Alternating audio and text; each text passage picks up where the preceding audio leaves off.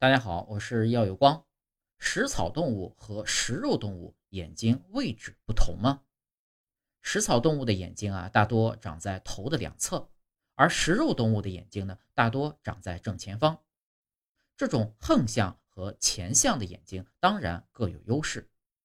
食草动物的横向眼睛有助于看到全景的视野，帮助它们及时发现周围，尤其是身后接近的捕食者和威胁。比如马，在不转动头部的情况下，只有背后十度左右看不到。此外呢，横瞳的食草动物，不论头的位置如何，其瞳孔都能保持与地面平行。也就是说，它们即使在低头吃草，也能看清从地平线靠近的捕食者。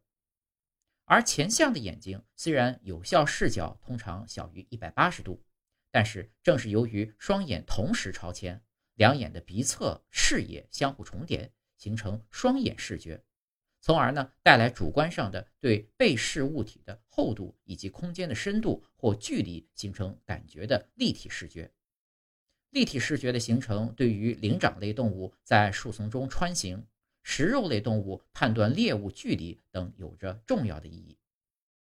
国宝大熊猫啊算是一个例外，它以前是食肉动物，而现在呢是吃素的动物。他的眼睛却是长在正前方的。